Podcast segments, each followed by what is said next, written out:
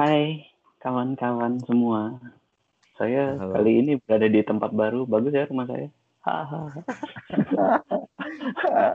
Rumah baru tapi kupingnya hilang. Yoi. ya nggak bosen. Nggak jadi gini kita malam ini pengen coba bahas. Kalau kemarin dua episode yang kemarin kayaknya agak-agak filosofis, filosofis lah gaya-gayaan. Eh, agak-agak berat gitu. Dan sekarang yang episode kali ini episode ketiga kita mau coba bahas eh, yang mungkin yang lebih praktikal kali ya lebih praktikal dan lebih spesifik sama bidang kita yaitu adalah pelatih drumline, pelatih battery atau pelatih perkusi. Tuh. Jadi yang kita di sini mau sharing-sharing ini apa namanya? Gimana biasanya cara kita bertiga eh, ngejalanin dan mempersiapkan proyek segala macam sampai dari awal sampai eh, lomba nanti gitu. Nah ini kalau catatannya hmm, mana tadi? Oh ya di sini kita bahas kita jadi kita jadiin tiga fase aja ya. Oke. Oh, Jadi fase fase awal, fase pertengahan dan fase menjelang lomba gitu ya. Hmm. Menjelang lomba. Jadi ada tiga fase. Oke, Ntar kita bikin jadi tiga part gitu. Nah, terus ini kita bukannya mungkin kita di sini lebih ke sharing yang biasa kita lakuin aja ya. Maksudnya mungkin ada teman-teman pelatih lain yang caranya mungkin lebih jauh lebih efektif dari kita ya kan. Bisa aja gitu. Tapi ini kita sharing apa yang biasa kita lakuin. Nah, kebetulan nih dari kita bertiga backgroundnya lumayan variatif nih. Kalau gue sendiri biasanya eh, di sini gue pakai referensi kalau gue ngajar di UI aja gitu. Kalau ngajar di UI berarti backgroundnya band universitas. Tapi gue juga ada ngajar di sekolah di Listia Dwi Suara berarti dia bisa universitas, bisa sekolah bisa gitu. Kalau Egi ini kan dari BCK dan sebelumnya di Semen Padang ya kan. Jadi backgroundnya kurang lebih apa Gi? Sekolah dan Umum. ngerjain di perus ya umum Umum. lebih, lebih umum dan sekolah juga ya. Iya. Kalau di BCK kan sekolah tapi ada apa namanya? Ada unsur yayasan dan perusahaannya juga gitu kan. Ada. Ya, tapi background anak-anaknya sekolah, usia sekolah, sampai SMA.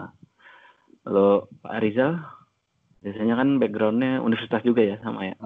Kampus sama anak SMP.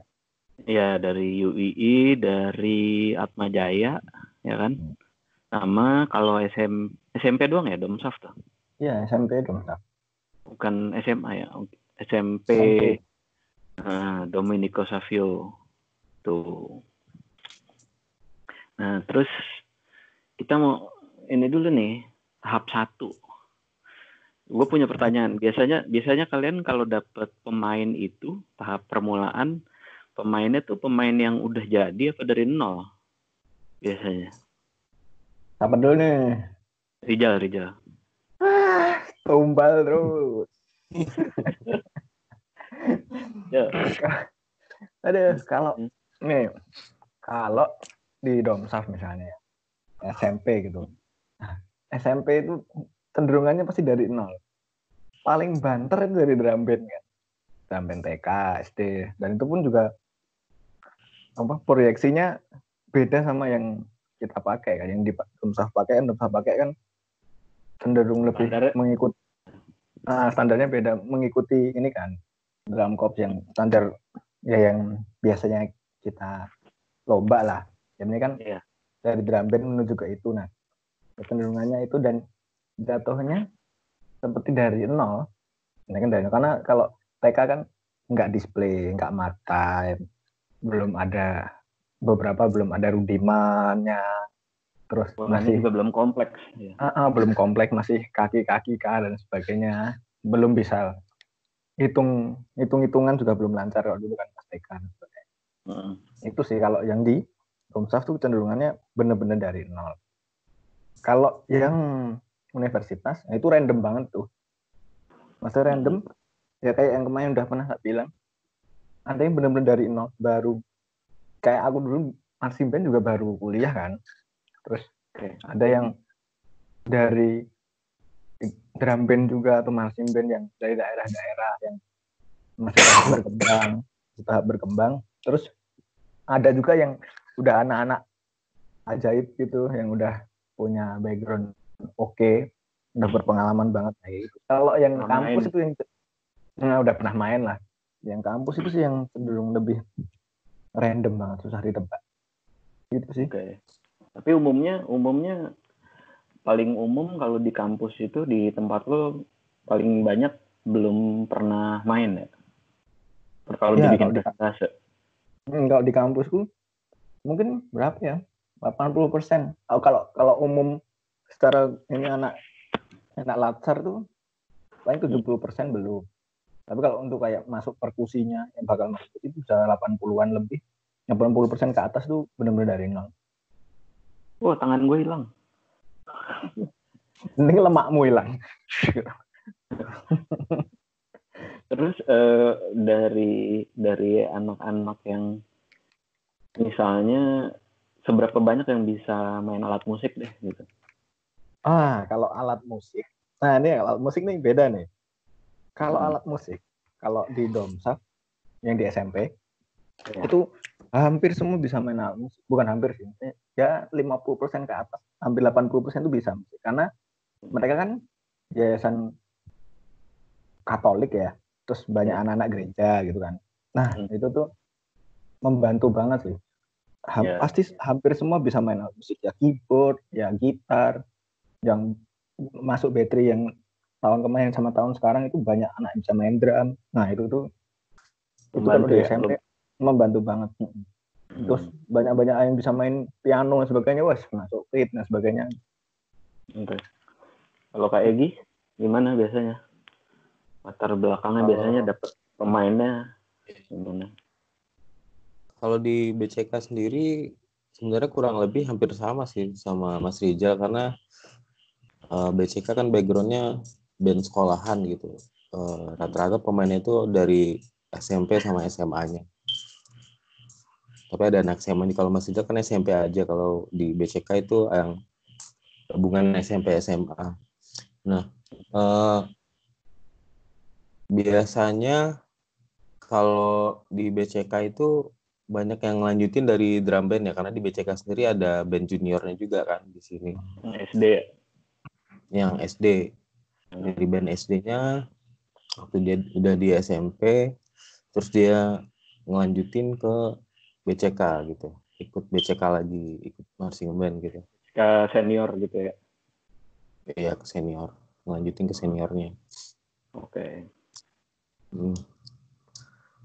Cuman banyak juga yang setelah di pendidikan yang lebih tinggi di SMP nggak mau ikut lagi. Banyak juga yang begitu. Oke. Soalnya eh, kalau biasanya anak-anak di sini itu termasuk anak-anak yang banyak kegiatan di luar lah. Eh, ada les, les bela- tambahan belajar, atau les musik di luar, atau les berenang atau apa macam-macam. Jadi karena kegiatannya sudah sudah padat rasanya di luar sekolah sama tambahan jam belajar yang juga cukup padat di sini. Jadi nggak semuanya juga yang dari band junior ngelanjutin ke seniornya kalau di BCK gitu sih. Terus berapa banyak yang udah oh itu tadi kalau yang udah pernah ikut drum band BCK juniornya berarti mungkin udah punya pengalaman main lah ya gitu. Maksudnya Iya. udah nggak asing. Walaupun nanti kan ujung-ujungnya juga pasti pasti secara tuntutan materi Insider beda lah. Iya. Mm, belajar Nah, lagi sekarang berapa banyak yang yang benar-benar nggak bisa apa-apa dari nol gitu, nggak bisa main alat musik apa? Kalau di sini ada juga sih, ada juga yang yang basicnya benar-benar maksudnya kemampuan atau pengetahuan musiknya benar-benar nggak ada gitu itu biasanya uh, kalau di sini kan di yayasan cendana itu hampir 50% lebih lah itu kan dari hmm. anak-anak dari karyawan perusahaan okay. itu biasanya biasanya sama orang tuanya itu di waktu dia di SD dilesin di luar les musik apa aja ada piano ada oh. drum ada gitar hmm. macam-macam. Nah biasanya yang masuk BCK yang backgroundnya dari uh, sekolahnya di luar yang umum anak umum maksudnya yang yang SD-nya bukan di lingkungan pendidikan cendana itu yang biasanya banyak yang benar-benar dari nol. Itu sih. Ada sekitar 30 persen lah. Sebenarnya cukup banyak juga. Apalagi kalau sekarang kalau dibanding zaman dulu mungkin eh, anak-anak yang dari internal perusahaan atau yayasannya sendiri tuh di atas 80%. Kalau sekarang hampir sama persentasenya. Hmm. Jadi untuk anggota BCK, BCK sekarang ya bisa dibilang imbang lah antara yang udah punya background musik sama yang benar-benar dari nol gitu. Oke. Okay. Kalau gue kalau gue kan backgroundnya yang kalau yang benar-benar ngelatih tuh di UI sama di Listia ya, Listia Cirebon. Kalau di UI ya sama ya, band band mahasiswa. Sama di Listia, kalau Listia itu sekolah Katolik juga di Cirebon. Itu usia pemainnya SMP dan SMA sama. Dan kalau di UI itu kayaknya hampir 85% itu yang masuk yang bertahan sampai jadi pasukan gitu juga sama sih uh, apa namanya nggak bisa main alat musik bahkan. Dan dan banyak juga yang benar-benar mungkin nggak ada bayangan marching band itu kayak gimana gitu. Sama kayak tadi si Rizal yang misalnya dulunya misalnya pas SD atau SMP pernah ikut drum band tapi ya pas dites ya ya begitu. Beda memang kayak apa ya mark time aja nggak bisa kayak gitu misalnya. Jadi kan mau nggak mau harus diajarin mark time lagi gitu kan. Jadi ya hitungannya sebenarnya sama aja bener-bener dari nol gitu. Gitu jadi jadi ya mungkin sama kayak sama lah mirip-mirip. Gue iya, terbiasa di kampus rata-rata kayak gitu. ya, iya iya paling ikut MB ya karena tertarik kok seru ya gitu marching band gitu kan ada ada demonya terus uh. tarik ya sama kayak gue dulu juga masuk UI gitu juga gitu kalau di Listia juga sama sih sebenarnya uh, pun bisa main alat musik uh, keyboard atau misalnya yang aktif di gereja main gitar atau yeah. main drum main keyboard gitu-gitu nggak terlalu banyak. Nggak terlalu banyak sedikit banget biasanya. Pun itu juga yang bisa main alat musik bisa kita bagi-bagi lagi yang memang misalnya misalnya bisa main alat musik kayak cuman main gitar gitu. Main gitar cuman asal genjreng doang ya ada gitu. Sama yang misalnya main alat musiknya anak les gitu. Atau emang dia emang emang jago gitu. Itu sedikit banget gitu sama sih kurang lebih iya. oke okay. lan coba coba lanjut dulu ya. Nah, misalnya nih kan uh, misalnya kita habis oprek nih, ya kan? Mm-hmm. Oprek mungkin nggak usah dijelasin kali ya proses opreknya gimana? Nggak usah kan beda-beda juga itu. Ya beda-beda gitu. Tapi rekrutmen tapi pasti biasanya setuju lah biasanya pas oprek misalnya yang daftar banyak banget terseleksi alam berkurang berkurang berkurang. Bisa berapa yeah. orang doang gitu. Yang ikut-ikutan temennya gitu gitu ya nah, sama kalau di UI juga gitu misalnya yang awal daftar 300 orang. Terus yang bertahan main lagi di proyek berikutnya paling nggak nyampe 20 atau 4 30 gitu. Dikit dikit banget. Nah terus gini gue punya pertanyaan. Biasanya nih misalnya udah oprek nih udah oprek terus uh, daftar udah berapa puluh orang daftar terus kan pasti mereka kan harus diseleksi lagi kan masuk ke dalam section masing-masing gitu biasanya ke section besar kan ke ketiga section besar biasanya ke brass ke color guard ke perkusi. Gue nggak tahu kalian gimana tapi kalau gue biasanya ke brass color guard dan perkusi dulu. Jadi di perkusi belum dipecah jadi battery dan kit gitu. Nah itu biasanya kalian ngetesnya gimana sih proses seleksinya yang yang masuk ke perkusi dulu deh? Biasanya bentuk tesnya kayak gimana kalau boleh tahu? Gi, Egi dulu gantian. Ah, gitu dong. Jangan ditumbalin terus. ya, kalau kalau aku di sini itu kan uh, setelah oprek nggak harus setelah, nggak harus di BCK aja. Dulu di Semen Padang dulu gimana hampir mirip sih kalau kalau setelah proses oprek maksudnya kan ada formulir yang dibagiin ke calon anggota nah nanti kan hmm setelah waktu pem, waktu ngembaliinnya terus nanti di diumumin uh, ada kumpul perdana lah buat ngasih pengumuman segala macam. Nah, kalau di BCK tahap hmm. awal setelah oprek itu setelah pengembalian formulir itu langsung tes alat kalau di sini. Hmm, sama berarti. Tes, ya langsung tes alat. Uh, kalau buat di perkusi sendiri uh, yang diuji apa biasanya? Aku biasanya yang poin-poin yang diuji itu ada soal tempo, pengetahuan dasar soal tempo, terus masalah timing, terus ada hearing juga sih. Hmm. Tapi yang dasar, yang dasar. Terus hmm. ada sesi tanya jawab, tanya jawab juga. Interview uh, gitu ya. Interview. Dia minatnya apa, terus riwayat bermusiknya gimana gitu. Nanti dari hasil itu baru dikumpulin semua ya sama tes di section yang lain juga sih. Ya. latih diskusi latih diskusi. Bandingin nilainya gitu ya? Bandingin nilai ini uh, nonjolnya di mana anak ini gitu. Terus ya sambil pas tes itu kan kita juga bisa ngeliat sih oh ya kalau aku juga selain pengetahuan tempo timing tadi nah, di, itu tesnya gimana di Yeah. Bentuk tesnya gimana? Bentuk tesnya gimana kalau perkusi? Kalau di kalau tempo sih aku biasanya uh, mainin stick, mainin stick terus su, uh, minta anaknya buat ngikutin uh, misalnya aku ngasih tempo begini. Hmm. Terus minta dia buat tepuk tangan di tiap beat satu misalnya ngikutin tempo yang oh. aku mainin gitu.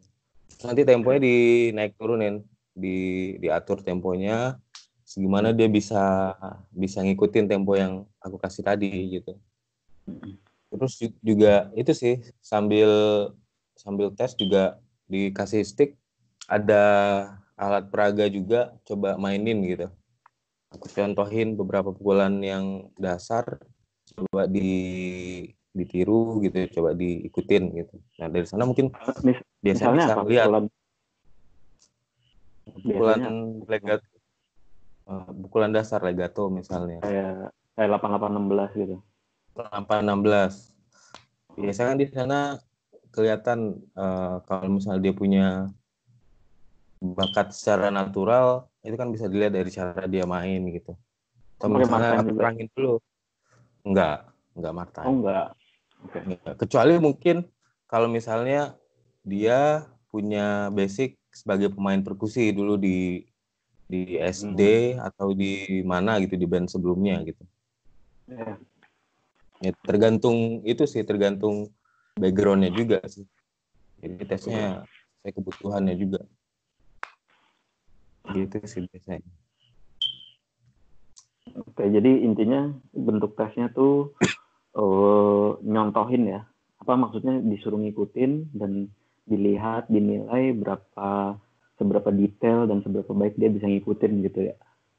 Materi. ya, sambil sambil jelasin juga. Maksudnya sebelum aku contohin aku juga jelasin uh, ya, ya.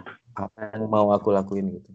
Gitu ya instruksi penjelasan dan lain-lain gitu ya di situ semua nilainya di jadi nih semua section ada tesnya masing-masing ya bentuk tesnya.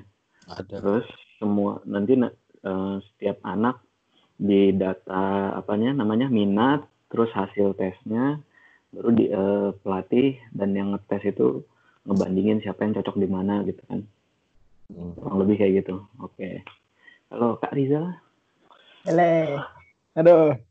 Sebenarnya secara garis besar itu sama. Cuman kalau di saya di kampus dulu ya, di kampus di Jogja itu misalnya ada dua. Yui pertama apa itu- Atma ah, UI sama Atma itu juga beda itu dah. Nah, maksudnya contohnya Atma sama UI gitu misalnya gitu ya. Kalau di Atma atau di beberapa kampus yang lain itu mirip kayak gitu. Jadi mereka habis pendaftaran, brosur-brosur sebagainya, temu perdana gitu. Biasanya latihan berikutnya itu udah placement penentuan itu siapa masuk perkusi dan sebagainya gitu. Jadi kayak itu lebih langsung ke tes naturalnya kayak karena bener-bener dari nol kan misalnya nol dalam tanda kutip nggak pernah dikasih materi dulu gitu. Yang dari nol terus step-stepnya sama sih. Kayak ngecek tempo ngecek apa ya ngecek tempo timing terus biasanya kalau aku ngikutin pola saya tak suruh mukul apa Hmm. saya? Nah gitu. Terus dia ngikutin bisa apa enggak sense-nya itu loh. Gitu. Hmm. terus sama ini sih kalau wawancara iya. Wawancara tes eh, bukan tes wawancara ini sih ada kendala fisiologis apa enggak? Oh, iya, benar. patah Sama. tulang kah retak kah Hmm. atau gimana? Kan kadang kayak gitu kayak gitu kan ngaruh apalagi kita bawa alat berat gitu. Ya itu sih. Nah, se- secara step sama. Terus masih masih memisah sih antara mukul doang sama mark time doang tuh masih dipisah oh berarti Terus nggak pakai mark time tesnya Mm, mukul doang sama mark time Oh. doang gitu kalau mark time doang tuh ini sih kalau temponya kita cepetin cepetin jauh terus cepetin pelan nah itu dia ngikut ngerespon sama itu itu Hmm. sih terus kalau ada lagi yang, yang misal di UI itu dia nggak langsung placement tapi Hmm. Latihan LBB dulu dan kawan-kawan gitu sikap-sikap dasar ada jadi seminggu pertama itu BB dasar LBB dasar terus kayak materi organisasi istilahnya ya doktrin-doktrin lah gitu gitulah Oke. itu nyari buk- kayak aliran sesat lah sekte-sekte baru gitu. itu biar nggak tegang-tegang banget loh tegang banget kayaknya ini itu nggak, ini ini ini kan ini kan buat maba kan? Ya kan? Iya buat buat maba. maba berarti kan kira-kira bulan apa tuh? Agus lewat Agustus ya? Ya Terus September. Oktober gitulah. Nah itu berarti habis itu mereka masuk program cadet dulu? Hmm. masuk program cadet dulu eh, maksudnya ya kayak belum jadi pasukan utama? Ya belum tim kejuaraan tuh belum Oh, ya ya belum ikut kejuaraan. Berarti mungkin ini kita anggap misalnya eh dia masuk eh, September 2019 misalnya. Terus misalnya eh yang timnya mau ikut kejuaraan di tahun 9 2019 juga. Eh sorry sorry, GPMB deh 2018 misalnya. GPMB 2018 kan yang pasukan yang GPMB 2018 sudah latihan kan misalnya di Atma nih ya kan? Latihan. Nah terus yang maba 2018 itu mereka programnya tuh sampai bulan apa tuh? Sampai habis GTMB Nah, kalau di sini tuh kadang ada yang menunda opreknya. Jadi selesai kompetisi baru dibuka. oh jadi Ada awal tahun awal tahun buka lagi gitu? Nah, jadi selesai lomba, entah lombanya bulan Oktober ataupun misalnya yang lomba gitu, selesai lomba baru dioprek lagi gitu. Ada yang gitu, ada yang misalnya latihannya diselang-seling gitu. Saya Senin, Rabu, Jumat, nah yang anak latsar Selasa, Kamis, Sabtu gitu. oh itu yang puyeng yang puyeng yang jadi panitia sama yang pelatih itu itu tiap hari datang kayak tiap hari ya? Tiap hari ketemu sekret baru tidur bangun alah nanti latihan. Gitu gitu terus. Oke oke oke. Biasanya kayak gitu sih berarti bentuk tesnya hampir sama ya pukulan basic kalau di perkusi nih. Pukulan basic terus sama kayak tadi dinilai terus ada faktor pertimbangan kayak di wawancara dan interview minat bakat dan lain-lain. Terus nanti masing-masing pelatih ngebandingin hasilnya gitu ya hasil ya tesnya. habis itu sidang isbat itu yang pertengkaran Itu ya. Rebu- rebutan pemain ya. Iya, itu pertengkaran itu ya sama sama Kalau kalau gue, kalau gue di UI kurang lebih sama sih. Kalau di UI itu tesnya itu ada ada empat pos. Ada empat pos tes. Jadi tes tes color guard, tes basic perkusi, tes hearing, hearing sama tes eh, drill dan fisik. Gitu. Jadi nggak ada tes brass. Jadi ya nggak ada tes brass kalau di UI. Jadi semuanya semua peserta yang daftar itu wajib ikut tes hearing. Ya ikut wajib semuanya sih, wajib semuanya gitu. Tapi kurang lebih tes hearing itu nanti fung- difungsikan buat buat brass sama buat per- eh, pit biasanya. Gitu nanti yang masuk pit. Jadi bentuk tes hearingnya itu gue kasih sharing aja dikit. Bentuk tes hearingnya tuh eh, pakai alat pit biasanya. Pakai alat pit bentuknya ada beberapa tes. Kayak misalnya contoh nih misalnya si yang pengujinya mukul satu not teng, terus ntar eh, pesertanya disuruh humming, suruh ngikutin misalnya. Hmm, Kayak solo fest gitu ya. ya eh, yang dicek ketepatan nadanya tuh terus ada ada apa namanya? Misalnya si pengujinya main melodi yang sederhana. Misalnya sol mi mi fa re re do re mi fa sol sol sol misalnya kayak gitu. Atau twinkle twinkle little star gitu. Ya kan? Itu kan sederhana. Ta ta ta ta ta ta, ta gitu kan itu tapi misalnya yang pertama dimainin di kunci dasar terus yang berikutnya berubah kunci. Dia bisa ngikutin nggak perubahannya itu? Kayak gitu kalau tes hearing. Terus ya itu sih em, ka- eh, ngebandingin not. Ngebandingin not misalnya ngebandingin antar dua not gitu. Misalnya dia dikasih tahu nih C nih, nih not C nya segini teng nih C terus di eh, pengujinya nanti memukul not kedua teng. Terus tebak not notnya apa? Dari not patokan yang awal gitu. Kayak gitu tes hearingnya. Terus kalau tes perkusi kurang lebih sama. Biasanya yang dites tuh cuman eh, 8816 pokoknya bu- bukan 8 nggak harus 8816 sih. Kadang-kadang tuh cuman 881 gitu. Hmm. terus Iya, ngikutin seringan gitu. Ya, terus ngikutin tes dua tangan. Kayak Dennis Combo yang tat tat jaga dada tat jaga dada dada kayak gitu. Sama biasanya ngikutin pola Dide. Sangar ngikutin time bukan bukan ngikutin timingnya aja itu kan timing kan. Tadat Hmm. tadat tadat misalnya gitu. Tadat tadat tadat tat tadat tadat tat misalnya kayak gitu. Kayak gitu-gitu doang. Nah, biasanya di situ yang dinilai itu ada masalah postur, masalah tempo, timing, sama sikap. Eh, maksudnya attitude. Tapi secara general aja, secara umum. Jadi kalau kalau kalau postur itu termasuk grip. Jadi kan ya kayak Egi tadi di kayak ya biasa lah dijelasin dulu. Cara megang sticknya gini, gini, gini, gini, gitu kan. Posisinya gini, pakai mesh grip dulu. Eh, gimana? Terus eh, postur itu dilihat bagaimana seberapa baik dia bisa mempertahankan gripnya gitu. Baik Oh. gripnya. Terus masalah tempo sama timing itu nanti jadi di setiap dari tiga materi tes itu langsung dikasih martime juga. Jadi disuruh ngikutin tangannya doang, habis itu dikasih martime, terus materi yang kedua disuruh ngikutin pukulannya doang, terus dikasih martime, kayak gitu. Nah nanti gimana dia bisa bisa martime nggak main 8816? Biasanya kan ada yang main 8816 kakinya ngikutin tangan tuh. Iya. Udah kayak jogging. Nah itu. Nah kalau yang pemain yang kayak gitu biasanya, waduh ini kayak tempo sama timingnya buruk banget nih misalnya. Nilainya di oh nilainya pakai angka, eh pakai huruf biasanya. Misalnya nilainya jadi A gitu. D Oh, atau ini ya A, B, C, D, E gitu ya? Ya. Indeksnya. Hmm. Nah, kayak gitu.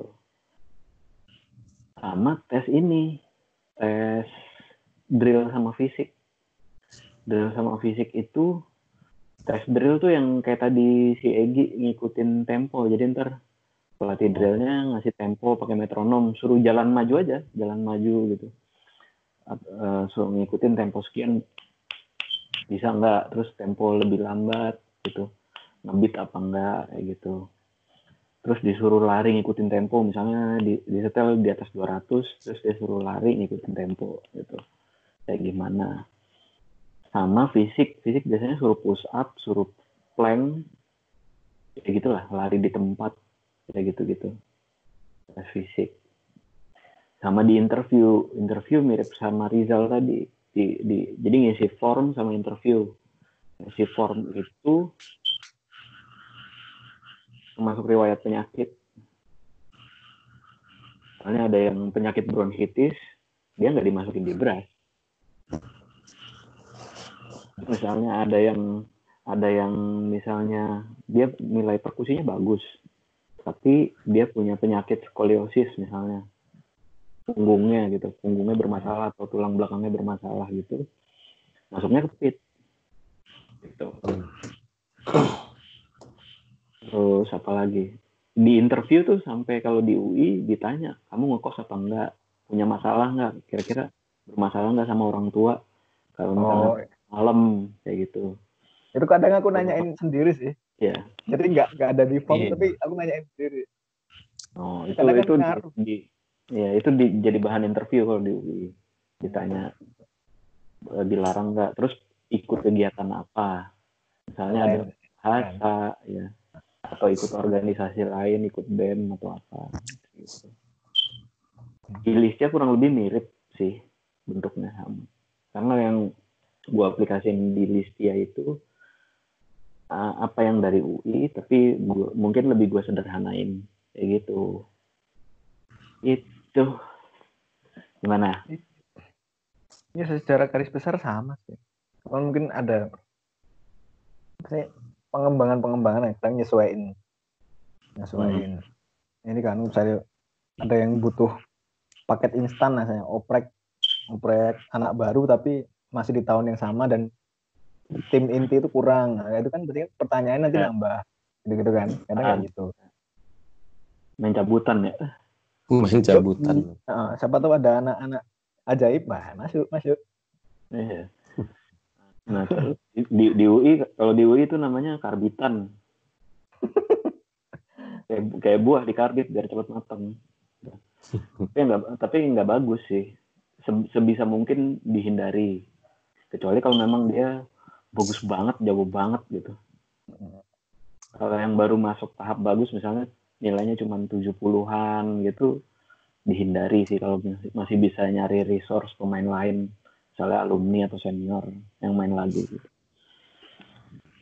Nah, terus nih gue pengen nanya nih misalnya udah dapet nih pemain perkusi sejumlah berapa orang gitu ya kita kan harus nentuin uh, siapa masuk di mana, bener nggak?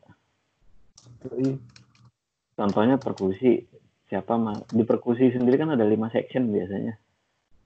Snare, simbal, bass drum, queen, sama pit, ya kan? Pit. Nah, biasanya, biasanya, oh terus ini, kita ngomong kondisi ideal dan tidak ideal. Tapi kondisi ideal tuh misalnya anak-anak yang kita dapat nilainya bagus-bagus. Ya kan? Kondisi ideal tidak ideal itu maksud gue kita asumsikan nilainya nggak rata uh, gue gue soalnya pernah misalnya kayak di perkusi tuh dapet anak yang ya mohon maaf ya dia nilainya di semua section jelek gitu. Iya sih iya sih. Nilai nilai perkusinya juga parah banget. Tapi memang karena kurang orang mau nggak mau dia masukin ke gitu. jadi ada anak-anak yang nilai nilainya kurang gitu. Itu kalau kalian biasanya apa yang dicari sih buat pemain snare buat pemain queen buat bass drum buat simbal atau buat pit juga boleh kalau ada gimana jalan oke kalau kalian di UII misalnya di UII hmm. aku dapat keuntungan dari proses mereka LBB dulu itu. Kalau kok di Kenain ada yang langsung placement kan. Hmm. Nah, misalnya kalau Dewi itu dia LBB dulu, nah, di situ bisa kelihatan kan, lumayan bisa menilai lebih awal tuh. Jadi semua pelatih udah bisa menilai. Itu kayaknya bagus. terus biasanya sebelum dia masuk perkusi apa enggak yang pas sidang Hmm. isbat itu, itu kadang kita deal-dealan. Kalau yang sering tak lakuin itu kayak barter gitu. Hmm. Kamu dapat ini, tapi aku dapat ini sama ini. Hmm. Ini kamu ambil, tapi aku dapat ini sama ini. Karena kadang apalagi kalau di kampus kan butuh butuhnya banyak tapi masuknya dikit gitu kan. Jadinya buat buat biar dapat pemain yang baik nilainya tinggi itu kadang aku barter gitu. Gitu. Jadi biar diusahakan semua pemain itu yang nilainya tinggi tinggi. Itu kalau kalau kalau yang tadi di band yang habis placement terus nggak ada latihan dasarnya terus langsung maksudnya nggak ada latihan PBB-nya terus langsung ke, di, dipecah ke instrumennya tuh gimana nentuin? Oh yang ini yang habis pendaftaran langsung placement maksudnya. Ke alat. itu ya dari selain dari skor tadi ya deal-dealan itu. Ngecek postur juga sih mempertimbangkan si postur itu. Ngecek kebutuhan si tim juga. Maksudnya ini kita kekurangan pemain apa. Terus terus juga kadang ini regenerasi ini loh Hmm. nyesuaiin umur kan kalau kampus pemain kan paling sampai umur tahun ketiga itu udah lama banget kan biasanya. Iya. kita mempertimbangkan itu misalnya di section Bastram ini Bastram 1 sampai 4 pemain tua semua wah kayak kayak gitu kita pikir Buat ini ya, buat tahun depannya maksudnya. ya. "Hmm, tahun depannya kok tahun depannya habis gak ada pemain senior di situ kan ya puyeng juga kan Terus Nah, ini- mau nem- nempatinya biasanya dilihat itu Gini deh pertanyaannya gini. Yang lo cari dari pemain snare itu apa? Pemain yang Pemainnya- bisa apa? Yang ap- kualitas apanya yang kuat gitu. kalau kalau enggak misalnya misalnya gini enggak spesifik deh misalnya dia main tom main bass drum main snare main cymbal gitu misalnya kalau aku nge nge-rankingnya itu itu pertama tuh tom bass drum snare baru cymbal kenapa Snare gitu? ketiga malah. Mm-mm. Oke. maksudnya maksudnya ini sih. Jadi kayak pertimbangannya postur juga sih. Maksudnya bass drum Oh, sama iya. snare itu selang-seling. Jadi nggak melulu yang bagus teknik ini ini ini. Mesti masuk snare nggak? Kan kadang bass drum satu dua juga butuh konten yang sulit kan? Pemainnya sulit kan? Nah, kayak gitu. Jadi misalnya gini. Misalnya gini. Kalau dia nilainya bagus badannya oke tinggi oke lah mau cowok mau cewek tapi oke dia pasti masuk top. Udah itu jalur khusus itu. Ya, masih masuk top benar. nyesuaiin. Wah, kaki maktemnya oke dan sebagainya masuk top. Terus badannya kecil misalnya mungil gitu pendek. Tapi tangannya tangannya bagus maktemnya bagus. Itu kalau nggak pas jam satu ya dua atau satu dua tiga lah. Karena kalau di snare nanti kependekan lah dan sebagainya. Kadang gitu kan ada yang ya pendek banget lah katanya drum terus yang jadi yang snare ini yang menurutku yang semuanya sedang. Nggak terlalu tinggi nggak yang jago banget nggak yang ini banget itu di snare Oh, biasanya oke. gitu. jadi apa kayak ya kayak barter tadi sih. Misalnya "Eh, ini anak bagus banget tapi kalau di snare kok kayak pendek banget nanti setting alat dan sebagainya sulit. Oh ini di bandara gitu gitu. Terus pas tes pola tadi ya anak ini coba nih kamu ikut misalnya beat end dia lancar wes auto drum tapi misalnya anak ini bagus tapi beat endnya nggak terlalu oke. Oh, berarti di snare aja. Snare kan mainannya continue terus kalau snare biasanya kan. Nggak yang beat end beat end timing kan. Nah, kayak gitu. kadang kayak gitu. Terus kalau di Simba juga kadang bisa karena nilainya kurang bagus bisa karena malah senior yang tak masukin ke Simba buat buat dapat leadershipnya itu. Saya biasanya tadinya kok jadi komposisinya penuh saya sebenarnya cuma butuh empat tapi ini kok ada enam nih. Oh, ya. mau ditanyain enggak main Simba oh mau. Nah, pas ada tujuh nih. Alatnya tujuh kamu mau nggak kayak main di Atma? Delapan belas gitu. Ada satu. Mas suaranya mas, suara putus-putus. ya sinyal Ya, dah kalau Egi, ya, kalau Egi gimana Gi? Kalau gimana? Gimana tadi? Yang yang dicak Suaranya hilang. nyarinya nyarinya tuh pemain snare tuh yang kayak gimana, pemain queen yang gimana, yang cymbal yang gimana. Kalau aku sih biasanya kalau buat bass drum, bass drum kalau bass drum hampir mirip sih sama Mas Rizal tadi. Kalau bass drum itu buat bass drum yang low, yang besar-besar itu biasanya dari postur dulu sih. Dilihatnya dari postur karena itu pertimbangannya sama beban beban be- beban yang dibawa dia kan sama sama alatnya itu berat gitu, pengaruh ke posturnya juga. Nah, kalau buat snare sama bass drum 1 2 itu biasanya pertimbangannya selain postur sama kemampuan ya penguasaan materinya juga sih. Maksudnya materi yang udah kita kasih itu sejauh mana dia bisa bisa bisa mencapai gitu.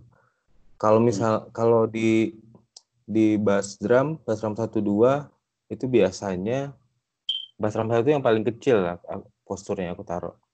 Karena kalau misalnya dia di di taruh di snare itu juga nggak bagus juga buat perkembangan posturnya dia nanti gitu karena masih kecil badannya gitu. Nah kalau buat di tom sendiri eh ya biasanya lihat postur juga sih karena bebannya juga hampir sama dengan bass drum 4 sama 5 tadi postur sama kemampuan bermain yang baik juga sih Oke. kalau untuk di tom gitu Bro. Oke oke oke. Apa lagi ya? Kalau gua. nah Iyalah siapa lagi? Siapa lagi? Iya, eh, kalau kalau Rizal kan tadi kan yang biasanya yang nilainya paling tinggi biasanya di di Queen dulu ya, di Tom dulu ya. Ya, nilainya tinggi, badannya bagus gitu. ya Tom bass drum, snare, cymbal. Kalau gue sih ini sih biasanya yang nilainya tinggi diprioritaskan ke snare drum itu Eh, snare drum. Kalau yang Queen itu sama. Kalau apa tenor tenor sama bass drum 4 sama 5 terutama dua bass drum terbawah itu biasanya dilihat dari yang ini dulu yang posturnya tinggi lah paling enggak gitu. Yang tinggi minimal mungkin sekitar 165 ke atas kali ya. Gitu 165 ke atas lah kira-kira. Ya kira-kira aja gitu terus tapi biasanya kalau yang di tenor itu dicari yang nilainya sedikit lebih bagus dibanding bass drum. Yang tinggi tapi yang lebih bagus nilainya gitu. Eh, kalau di snare itu eh sorry kalau di bass drum itu pemain yang gue cari itu yang pas tes alatnya itu micro time-nya bagus. Jadi kan misalnya kita ngetes 8816 nih tat tat tat tat tat tat tat nah dia tuh ngebagi satu beat jadi dua notnya itu not keduanya tuh tepat jatuhnya kan ada yang suka ada yang bener ngebagi satu beat jadi dua kali pukul tapi jatuhnya nggak tepat di not seperdelapan ngerti nggak jadi misalnya tempo segini tapi suaranya jadi tat tat tat tat tat tat tat, tat, tat gitu patah-patah tapi dia benar martemnya dua kali mukul satu kali martem gitu nah itu itu biasanya itu nggak di bass drum gitu. Yang pembagian notnya presisi itu biasanya yang di bass drum dimasukin ke bass drum yang tangan tangannya lebih luas biasanya ditaruh di satu sama dua. Bass satu sama dua gitu. tiga yang medium lah. Iya. tiga yang medium. Satu sama dua yang butuh pemain yang kuat sih secara timing. Nah itu pertimbangan gue sebenarnya gaya nulis gue juga gitu karena gaya nulis gue sa- satu itu satu sama dua cenderung ada teknik ada beberapa beberapa beberapa teknik yang mirip sama di senar dan di tom. Misalnya paradiddle paradiddle diddle atau misalnya main pukulan-pukulan rapet roll rapet ya gitu. Nah jadi dia harus diperhatiin juga biasanya ke masalah kemampuan tangannya juga luas apa enggaknya. Nah kalau di senar itu sebaiknya kalau menurut gue sih dicari yang gue sebenarnya kalau di senar nggak terlalu merhatiin postur sih. Kecuali dia pendek banget gitu. Kan ada pemain yang mungil banget gitu kan. Nah, itu itu dia. itu itu mungkin kalau dia bagus tangannya ya ditaruhnya di pit mungkin ya. Nggak di bass drum atau di snare mungkin di pit gitu. Kalau yang tingginya standar cewek atau standar cowok taruhnya di snare yang nilainya biasanya kalau di ranking mungkin kalau kita ranking mungkin nilainya 60 sampai 70 kali ya hasil tes alatnya gitu. Hmm, standar aja, standar. Atau yang bagus banget gitu. Tapi sebenarnya situasional sih. Dicari yang situasional tergantung ini ya. Tergantung saat itu kita dapetnya bagus apa enggak pemain-pemain perkusinya. Nilainya. Iya. Heeh. Tuh. Sayangnya, sayangnya kalau kita lagi dapetnya nggak ideal, biasanya yang agak kurang tapi posturnya tinggi, mau nggak mau gue harus taruh di simbal, gitu. Buk, sebenarnya bukan bukan diskriminasi simbal sih, tapi lebih ke apa ya? Simbal itu pu- pukulannya kalau gue nulisnya bisa lebih gue mainin sih. Maksudnya bisa kalau split kan mungkin susah ya, tapi biasanya teknik pukulannya cenderung lebih nggak seberat snare dan queen gitu misalnya. Jadi ya mau nggak mau gitu. Cuman ya sebenarnya kan harapannya semuanya nilainya bagus. Gitu. Mm-mm. Cuman kalau kita dapat kondisinya nggak ideal, ya dengan berat hati gue harus mungkin kalau memang harus ada pemain yang masuk perkusi gitu, pemain nilainya kurang masuk perkusi ya, mungkin gue taruh di simbal atau di pit. Pit tapi mungkin untuk pemain auxiliary, Ya. pemain aksesoris, gitu. Aksesoris, gitu. Ini by the way udah 48 menit nih, gimana nih? Di Nggak ada. ya. Gak ada notifnya kan ini. Nggak ada, tapi maksud gue biar jadi satu part sendiri. Gitu. Oke, kita kita stop dulu ya. Boleh. Kalau udah clear boleh. Maksudnya biar jadi satu part aja. Oke, ntar kita lanjut habis ini. Stop recording.